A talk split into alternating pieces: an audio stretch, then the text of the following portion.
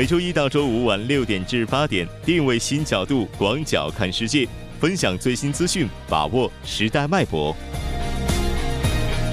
锁定新闻在路上。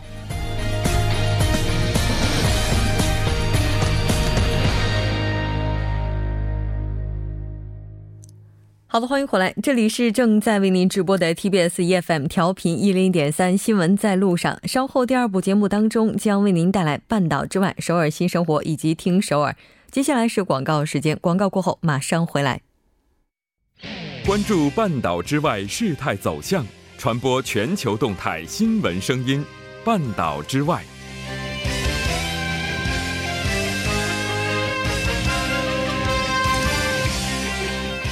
好的，欢迎回来。半岛之外带您了解全球资讯。接下来马上连线本台特邀记者夏雪。夏雪你好，吴真你好，很高兴和你一起来了解今天半岛之外的主要资讯。我们先来看一下今天的第一条消息。好的，据日本共同社十四日消息，日本政府相关人士当日透露，朝鲜劳动党委员长金正恩在美朝首脑会谈中表示，有可能会晤日本首相安倍晋三，并且呢对此持开放态度。展示了不排除举行日朝首脑会谈的想法。嗯，是的。那所以我们现在也看到有日本的媒体表示，可能在八月份的时候，安倍首相会访问平壤。是的，没错。目前呢，日本政府方面正在积极的与朝方接触，希望促成日本首相安倍晋三与这个金正恩的会晤。据日本的读卖新闻十四日报道呢，日方的其中一个方案就是安倍于八月前后访问平壤。嗯，那据了解，之前特朗普也对金正恩表示过，想要发展经济还是需要日本的支持。是的，没错。据报道呢，特朗普在朝美首脑会谈上表示，如果朝鲜实现完全无核化的话，经济制裁会被解除。但是如果想要得到正式的经济援助，就必须与日本进行协商。特朗普表示，朝鲜呢必须要和安倍首相协商好。解决这个绑架的问题，而金正恩对此表也是表示出了积极的态度。嗯，是的。那在今天韩美日三国外长举行的联合记者发布会上，日本的外长也提到了关于日本人被绑架的问题。我们看到说，日本计划如果八月份未能如期的见到金正恩，将在九月份的时候和俄罗斯的总统会面。是的，根据这个日方的计划呢，安倍可能在这个八月前后访朝与金正恩会晤。如果这一方案难以实现的话呢，日本期待在这个九月的俄罗斯举行的这个东方经济论坛中实现安金会。一位这个日本政府消息人士对路透社表示呢，日本官员计划于本周四和周五在这个蒙古国举行的一场东北亚安全国际会议中，就相关的事宜与朝方官员磋商。嗯，是的。那这条关注到这儿，接下来我们来看一下，这个美联储今年是进行了第二次的加息。是的，美国联邦储备委员会十三日宣布加息二十五个基点，这也是美联储今年内的第二次加息。这一调整呢，符合市场的普遍预期。嗯，是的，应该说美联储的话一直把通胀率作为反映经济活动的一个重要的指标。那我们来看一下具体的情况。好的，美联储表示呢，从过去的十二月的情况来看，整体的通胀率和除食品、能源以外的其他项目的通胀率均已经接近美联储设定的百分之二的政策目标。声明表示呢，针对这个联邦基金利率未来调整的时机和规模，美联储将综合评估经济增长、劳动力市场状况、通胀率水平、金融市场以及这个全球的经济走势等指标。嗯，是的。我们看到说，当天还会公布美国经济增长的最新预测。是的，与这个今年三月发布的预测相比呢，美联储此次是提高了对二零一八年美国国内生产总值增速的预测，从百分之二点七升至百分之二点八。二零一八年的失业率呢，预计从这个百分之三点八降至百分之三点六。一八年的核心通胀率预计将从百分之一点九升至百分之二点零。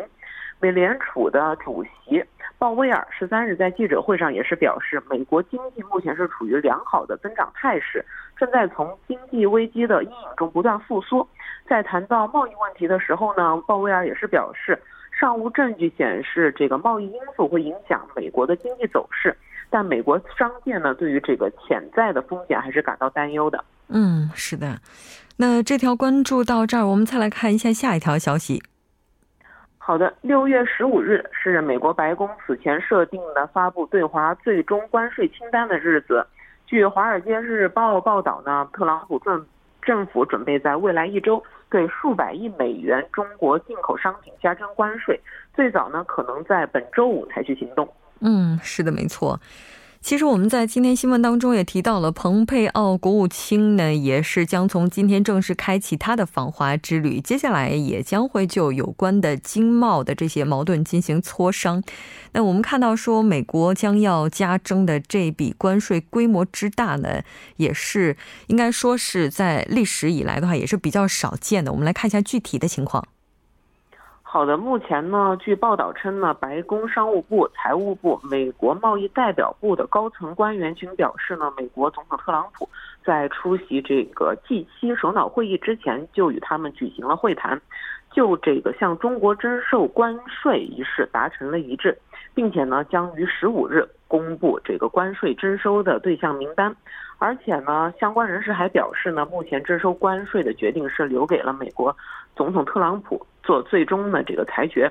对于中国施加压力的话呢，可能也会给美国政府带来不少的压力，因此呢，也是有必要考虑这一点的。嗯，是的，所以我们也看到了说有不少反对的声音。是的，没反对的声音呢，主要就是我刚才表示的，有很多的这个是很多的人士会表示呢，担心会反而给美国的政府以及美国人民带来不少的压力。对，没错，这可能就是杀敌一千自损八百了。我们来看一下中国方面给出了怎样的回应。好的，在十四日下午举行的外交部例行记者会上呢，发言人耿爽回应称呢，这个中美经贸关系的本质是合作共赢。我们一贯主张，双方应该在相互尊重、平等互利的基础上，通过对话协商来妥协，解决有关的经贸问题，缩小分歧，扩大合作。造福两国的这个人民，而就在本月初，美国的商务部长罗斯率团来华，与中共中央政治局委员、国家副总理、中美全面经济对话中方牵头人刘鹤带领的中方团队是进行了磋商，并且呢取得了积极的具体的进展。而且在这个磋商后，中方发表声明称，如果美方出台包括加征关税在内的贸易制裁措施的话。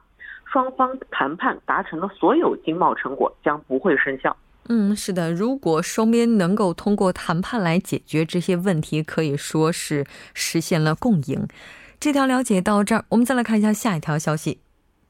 好的，美国彭博社六月十四日报道称，由于特朗普在半岛无核化方面的一系列努力，两名挪威执政党的议员提名特朗普为二零一九年诺贝尔和平和平奖候选人。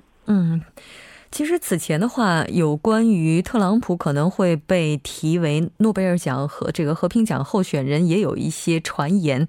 我们来看一下具体的情况。好的，据报道称呢，这两位挪威的议员是该国右翼进步党的成员，该党呢曾经主张这个限制移民和缩小政府的规模。而且因为今年的这个诺贝尔和平奖提名截止的日期已经过了，所以对特朗普的提名工作呢将从明年开始。嗯，是的。简单来关注一下今天的最后一条消息。好的，北京时间今晚二十三点，二零一八年俄罗斯世界杯将在莫斯科拉开大幕，揭幕战呢在东道主俄罗斯和沙特阿拉伯之间打响。从六月十四日至七月十五日，三十二支球队将为大力神杯共同开展六十四场比赛的争夺。嗯，是的。在今天晚上将会进行的第一场比赛是东道主俄罗斯和沙特阿拉伯之间的这场比赛。韩国队的比赛呢，我们今天在他说部分也提到了。接下来呢是会和瑞典之间打响，这个时间是在六月十八号。当然也希望球迷朋友能够关注。好的，非常感谢今天夏雪带来的这期连线，我们下期再见。好的，下期见。接下来来关注一下这一时段的路况、交通以及天气信息。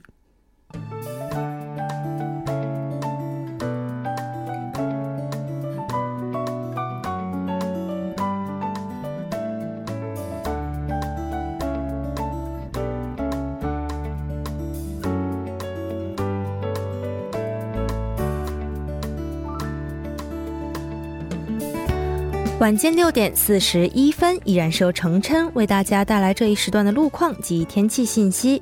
我们先来关注一下来自首尔市交通情报科发来的晚高峰实时路况。第一条消息来自千户大路长安平站至首尔交通公社方向，目前呢在该路段的四车道上正在进行施工作业，还望途经的车主们参考相应路段提前变道行驶。接下来是在京仁高速公路首尔方向木洞地下车道至木洞主竞技场这一路段，在该路段的一车道上呢出现了一辆故障车辆，目前相关人员正在积极处理之中，还望后续车辆保持安全车距，小心驾驶。下一则路况来自中央路新亭十字路口至木洞十号园区方向，早间时段呢，在该路段的三车道上进行的道路维修施工作业已经结束，路面恢复正常。好的，继续来关注天气。到今天夜间为止呢，京畿道北部和江原岭西北部等局部地区还会有五到二十毫米的少量降水，首尔及中部局部地区将会间断性的出现小雨，短暂的凉爽将于明天早间时段结束。明天白天全国晴热天气将高调回归。一起来关注首尔市未来二十四小时的天气预报。今天夜间至明天凌晨多云转晴。最低气温十八度，明天白天晴转多云，最高气温二十八度。好的，以上就是这一时段的天气与路况信息，我们稍后再见。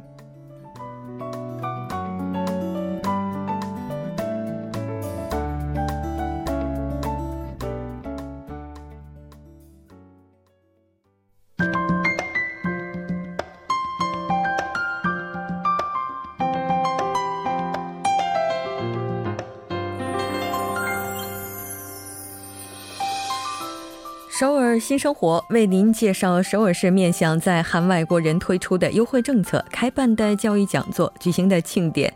接下来，马上进入我们今天的首尔新生活。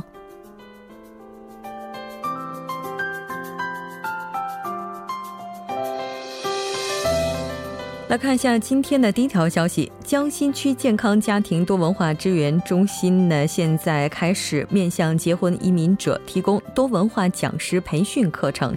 那这次课程的时间是从六月十八号开始进行到二十一号，具体呢是从下午的一点半进行到五点半，地点呢就是在江西区健康家庭多文化支援中心二号项目室。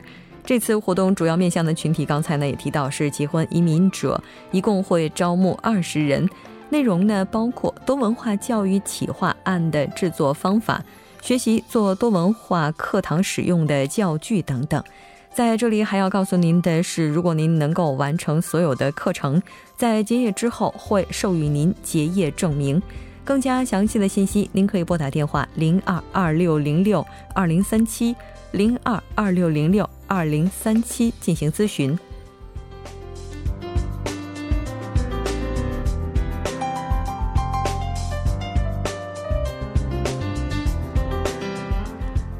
再来看一下下一条消息，那这条消息是二零一八年第三届外国人跳蚤市场将要正式拉开帷幕了。时间是从六月三十号开始呢，只是在当天举行。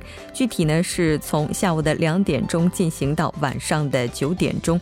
在这里要提醒您的是，如果您希望在这次的跳蚤市场上销售产品的话，应该要在十二点半的时候到达现场。这次活动的地点是在南山的韩屋村。那这次的跳蚤市场将会分成两组，一组呢是出售二手品、二手的这个产品，包括传统手工艺品、纪念品等等。那这次一共会为四十组的这个刚才我们提到的，如果您要是在现场需要销售的话，为四四十组的这个成员来提供一些援助。另外一组呢是经营路边的小吃，那这个一共会招募十组。这次活动是完全免费的。如果您在现场出售二手商品的话，主办方会为您提供那大约这个大小是一百二十厘米乘六十厘米的桌子一张，椅子两把。如果经营路边小吃的话，则会为您提供桌子两张，椅子四把。如果您希望通过这次活动来了解各国文化，加强这个情感纽带的话，那当然我们都欢迎您来到现场。同时呢，这一场活动也是希望能够增强大家的环保理念。更加详细的信息，您可以拨打电话零二二零七五四幺五幺零二二零七五四幺五幺进行咨询。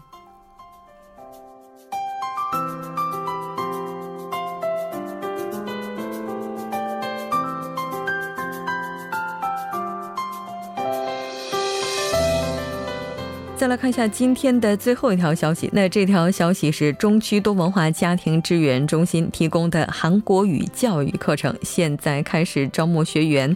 我们来关注一下这次课程的时间安排。那这次一共分成三个班。那第一个班是初中级班，开课的时间是从八月七号开始，进行到十一月二十九号。具体呢是在每周二、周四上午从十点钟进行到十二点。实践班是从八月二十一号进行到十一月二十九号，具体呢是每周二、周四下午从一点钟进行到三点钟。高级班是八月二十四号到十一月三十号，每周五上午从十点进行到十二点。地点呢就是在中区的多文化家庭支援中心。这次活动主要面向的群体是结婚移民者以及外国朋友。那当然，如果您希望参与这次课程的话，需要进行提前的分班考试。分班考试的时间是在七月十八号上午十点钟。那在这里要提醒您，课程是免费的，但是教材费用需要另行支付。更加详细的信息，您可以拨打电话零二二二五四三六七零零二二二五四三六七零进行咨询。好的，以上就是今天首尔新生活的全部内容。稍事休息，马上为您带来今天的《听首尔》。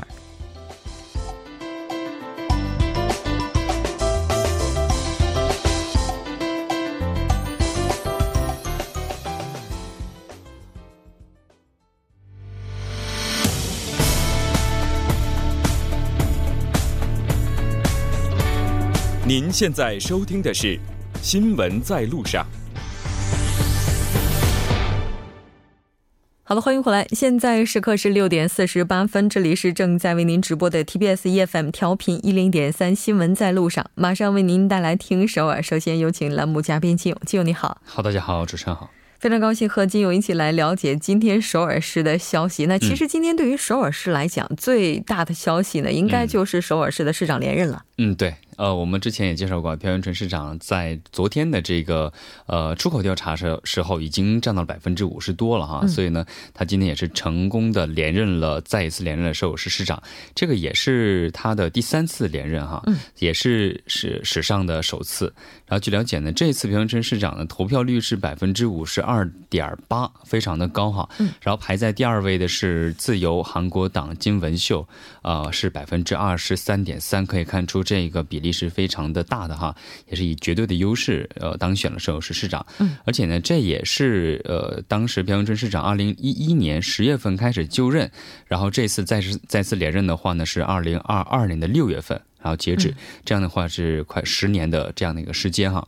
然后当选呃当天呢，其实朴元淳市长也表示了，呃，今后呢首尔是需要更多的和更深和更持续的一些变化。嗯，是的，嗯，其实因为选举，首尔市的一些市政运营大概有一个多月的时间是停滞的，对，应该说接下来就要重新恢复了。那在新的任期里，我们来看一下朴元淳市长将会在哪些方面去重点的推进。嗯，呃，朴元淳市长当任当选之后呢，其实他就说了，首先呢，将针对这个未指定的在开发的地区一百处呢。呃，在尽快的时间内进行一个确认。为什么说这个呢？把这个放在最重要的位置呢？因为我们前段时间也介绍了，就是龙山那个建筑物倒塌的这个事件。所以呢，朴元淳市长也是表示呢，为了避免这样的事件再次发生，把那些一些老旧的地区的一些建筑呢，呃，进行尽快的去确认，把它定为这个再开发的这样的一个地区。然后呢，第二个就是，呃，他说，虽然公务员以及公共机关的职员呢，可以不参加五十二小时的这个劳动制，之前提到的这个。但是呢，首尔市呢会领头去自己去参加啊，参与到这个制度当中，然后呢，呃，就是给他们做一些更多的一些推进的作用，然后呢，也需要更多的一些其他法令法规的一些进行一些改善和完善，让你推进这个嗯七月一号正式开始实施的这个五十二小时制度的劳动制的正常实呃呃实施。嗯，是的。那其实首尔市的话，这一次教育长官也是被选出来了。那我们知道是目前是曹希言，嗯，他接下来在教育领域将会怎么样去推进工作呢？对，呃，教育教育长官曹希言呢，也是在昨天介绍当中啊，他说，呃，将啊，今天的时候啊，在记者发发布会上，他说表他说什么呢？呃，将继续推进这个外国语高中和私立高中，把他们转变为一般高中的这个方案。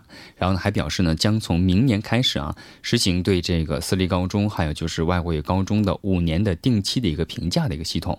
然后呢，不参加的这个将一律转换为这个一般高中。然后并表示呢，在今后。后的这个就任期间哈，他将更加的大胆的推进这个教育系统的改革，然后积极的推进这个核心的教育。其实目的很简单，就是让学生们能够在嗯今后改善之后的教育系统当中，能够在学习过程当中更加的了解自己想要要的未来和这个方向是什么。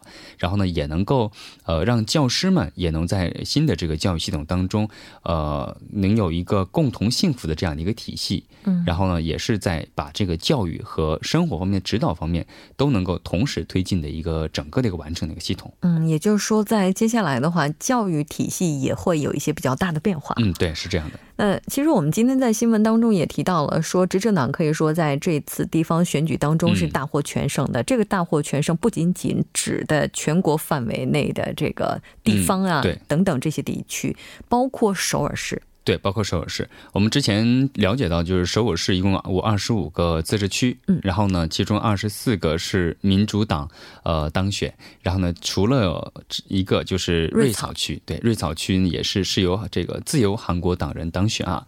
然后据了解呢，目前为止，韩国民主党最高成绩呢，其实是在一九九五年的时候是曾经有过一个高峰，然后这一次是时隔了多少年呢？然后再次成为一个小高峰期哈。然后当时的时候呢。呃，是第一次，我们都知道，其实当时是一九九五年的时候实行了这个地方选举的民主制度以来哈，然后呢，民主党取得的是历史上最大的一个胜利，当时是，然后呢，当时的这个自由韩国党也是惨呃遭遇了比较大的一个惨败，然后呢，在这次是一八年是再次出现了一个这样的一个情况，然后呢，首尔市当时说了啊，然后二十五个区当中二十三个二十三个当选，而在第一在野党自由韩国党的候选人呢，只在两处获胜，呃，在韩国在。在整个韩国来说，呃，我们都知道，就是大邱和庆北两处是韩国党当选，然后呢，济州岛呢是无党派人选当选，然后呢，其他的十四处都是韩国民主党当选。整个韩国来看的话，是的，没错。那可能我们接下来听首尔这个部分的话，未来也会传递更多来自首尔市的新消息了。嗯，再来看一下下一条消息。好，第二个消息呢，是我们都知道，其实呃。呃，俄罗斯对 俄罗斯世界杯啊，即将举办了。今天呢，呃，今天应该是这个开幕式哈，开幕式。然后呢，韩国足球队也是在这一次的这个参加比赛当中哈，所以呢，首尔市也准备了为这些啊参加这个世界杯的韩国球队，可以为他们呐喊助威的一个，把这个声音传递给过去的一个呃一个现场，就是在首尔广场和光化门广场进行一个。大规模的一个直播和这个助威活动。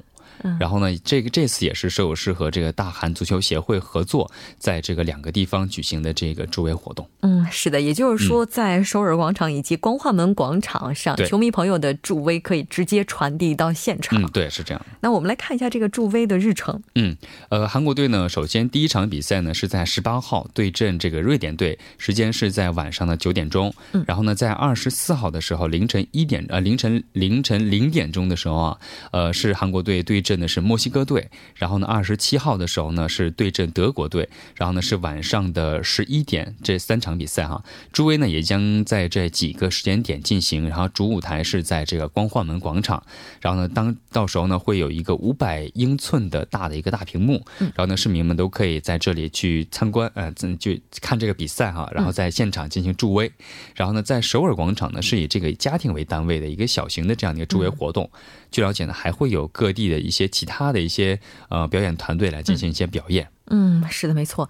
那其实我一零年的时候，当时看世界杯也是在首尔广场，当时和很多的球迷朋友一起见证了韩国的比赛哈。当然已经记不清楚到底是跟哪场球队踢的了，但那个场景在印象当中是非常非常深刻的。对，可能大家比较担心的有另外一个问题，你说都是凌晨举行的，回不了家怎么办？对，其实很多人担心就这一点哈。